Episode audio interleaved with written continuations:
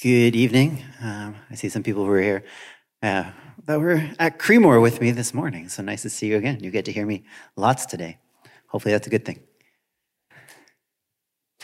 Um, ah, I'll stay down here. So I get the, the privilege of starting off our week of prayer. The week of prayer is something that's done at a lot of churches, um, but I'm excited to be here, and it's cool that there's actually services happening through the entire week to kind of get us into this place, to get us off to a start in this year. I know there's uh, lots of places that kind of leave the churches opened or they maybe do a midweek service, but it is pretty incredible to be able every day for a week to have the opportunity to gather and worship and pray. And as we're starting this new year, I know a lot of times a New Year's comes with resolutions. Anybody make any resolutions this year? I've basically given up on making resolutions because about by now I've usually given up on them. But usually as we start a new year, it's always about trying to do things better than the year that has just passed, right? You're hoping this is going to be the year that I finally organize the shed or we finally travel or I finally read my entire Bible through in a year, or whatever that thing is that's just been kind of sitting in the back of your head that you've been wanting to do, maybe for a year, maybe for years. And this year, I think all of us are hoping, hopefully this will be the year where we can just go back to living normal and we don't have to distance and mask and all those kinds of things. And that's something that I'm sure all of us are praying for. And hopefully this will be the year, maybe even this month. Who knows? God can turn things around quick. And so as we dive in this morning, I don't know if that's where I'm talking. I feel like my voice is echoing around me. um, we are all here today because you have, at, to some level, decided this year I'm going to start off with God. I want to take time, put aside time to make Him the center of the beginning of my year. And hopefully that's something that we will carry through this entire year, that every day every morning. I know usually I try and start, at least I end every day praying. Um, usually I try to start every day praying, but I have a three year old who usually jumps on my head and occupies my time for a while in the morning. But, and again, these are the things, right? In our lives, our day to day lives, there's always something that kind of steps up that gets in the way. And as we start this year, uh, the, the team has decided that we're going to go through Psalm 24. And today we're just going to look at verse 1. So Psalm 24 is a Psalm of David. If you read in your, your Bibles, a lot of um, the translations, it'll say this was a psalm written on the first day. Seems like a weird thing to point out. Um, usually, if somebody writes an important book, it doesn't say, and this book was written on a Thursday. That's how they intro the book. But I think it's, it's significant. Obviously, they put it there for a reason. It was a time of reflection, a time of gathering in order to prepare for something new. And as we're starting a new year, what better time to jump into this passage? A passage that was designed to start off with anticipating something new, something that was starting. And so one verse may seem like not a lot, but the Bible is really incredible in that every verse I could probably spend an hour just like digging through. There are some that are short, and the ones that say this guy was the son of that guy who was the son of this guy. Um, and I promise I won't take an hour today, but um, we're going to just jump in so we can go to the next slide. This is verse one of our psalm for the week. It says, The earth is the Lord's and the fullness thereof, the world and those who dwell therein. So, yeah, just go stay at the verse for now. I'll come to that in a second. All right. Um, so this is a verse. It's it's pretty short. There's nothing all that incredible about it. So why, as we start the new year, do we want to take time to reflect on this? And as I was looking at it, the first thing that jumps out, obviously, is that it's saying the earth is the Lord's and the fullness thereof. The earth is God's. And I think a lot of the time we can get caught up in trying to get things for ourselves. I remember when I was, I think I was 24, the first time I got my own car. And it was the first thing in my life that was significant that I had ever owned and I was very excited. Before that point, me and my mom had shared a car, which meant that um, we had a car that was hers, and then slowly over the course of five years, it became my car, and she got it when she absolutely needed it. At one point, I lived half an hour away, and the car stayed with me. but the, that was so that was a car that I had and I used, but it was never really mine. So the first time that I bought a car, like I worked, I saved up, and I bought this car, and it was mine. But when I read this verse, I realize that it was never really mine, right? Everything that is on in creation is God's. God is there in the beginning. He will be there in the end. And everything that exists in between is His. And He has gifted it to us for a short period of time. And so as we start this year, we're taking today, especially, but through this whole week, to just reflect and say, Hey, God, everything that you have given me, my job, my car, my home, my family, my health, the ability to wake up and step out of bed. These are things that God has blessed us with. And it is our job, is our responsibility as people who have chosen to follow Jesus to bring those things back to God, to thank Him for them, and ask Him how He would like us to use them. So as we start this year together, I think it's important to just take inventory of the things in our lives and ask God what to do with them.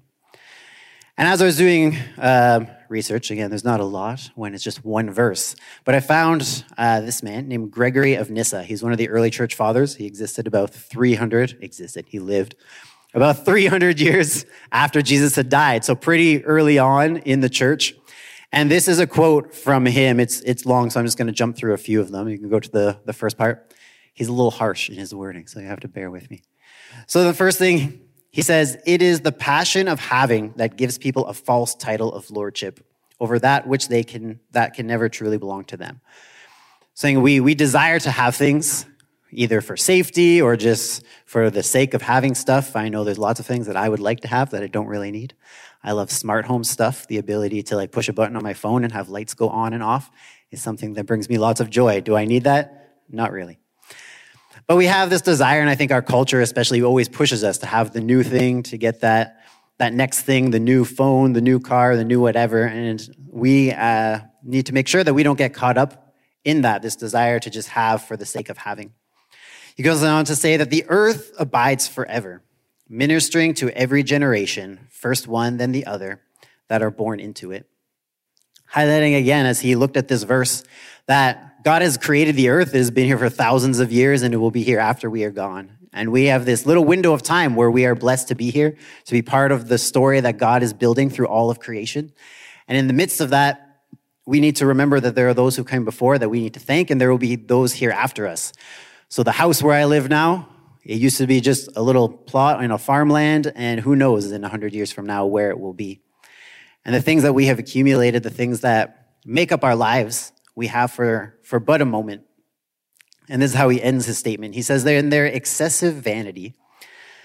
They think that they are its lords, that they, new, now born, now dying, rule that which remains continually.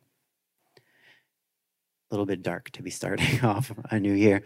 But this, I don't know, for whatever reason, when I read this, it really sat with me and just kept playing in my mind this concept that we are here and we are born and eventually we will pass away. And yet God and his creation will exist forever. The Bible says that God has created the, the world at the beginning of time and that he's returning to restore it back to its original point someday in the future. And yeah, we are here and he's invited us to be part of that eternity. But for now, we are just part of this, this little season, this little moment that in the beginning, the earth is the Lord's, and through all of time, the earth is the Lord's. In James 4, it says, Come now, those who say, Today or tomorrow we will go to such and such a town or spend a year there, trade and make profit. Yet you do not know what tomorrow will bring. What is your life? For we are a mist that appears for a little time and then vanishes. Instead, you ought to say, If the Lord wills it, we will live to do this or to do that. And again, this kind of just brings us back to, the, to this point that the world is the Lord's, that everything that happens, everything that we are, it belongs to Him. And this is humbling. And I think as we come into this new year, we need to take this posture of humility and say, God, what is it that you would require of me? What was it that you want of me this year? Thank you for these things you have given me. Allow me to give them back. And He will multiply those things to bless not just you, but to bless the communities around you, to bless the neighbors, to bless all those who come in your path when we really choose to give up and to bring back the things that he has given to us, he is able to do way more than we ever could. And then last part of the, the verse, which is exciting too. Remember, I focused mostly on just the first line of that verse. The second line says, the world and those who dwell therein are his as well. So this is to say that creation is his, but you are also his. And that means the same intention, the same desire that he has to restore, to heal creation, to use the things that he has created are true for us as well. As we go into this year, he cares for us. And that's why I find it, it's not, I mean, it's not easy a lot of the time when he asks us to give up things that we want or that we desire.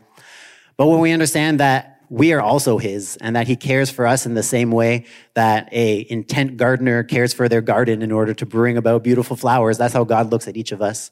To bring us through things to give us things to guide us to teach us to train us to make us into something that is beautiful something that is impactful something that has purpose. And as we start this year and just reflect on this fact that creation is his and that we are his and we can rest having peace. We just came out of a season of Advent where we looked at hope and love and joy and the peace of Jesus coming. Those are things that carry us into this new year. These are the things that he wants to bring into our lives and through us into the world around us.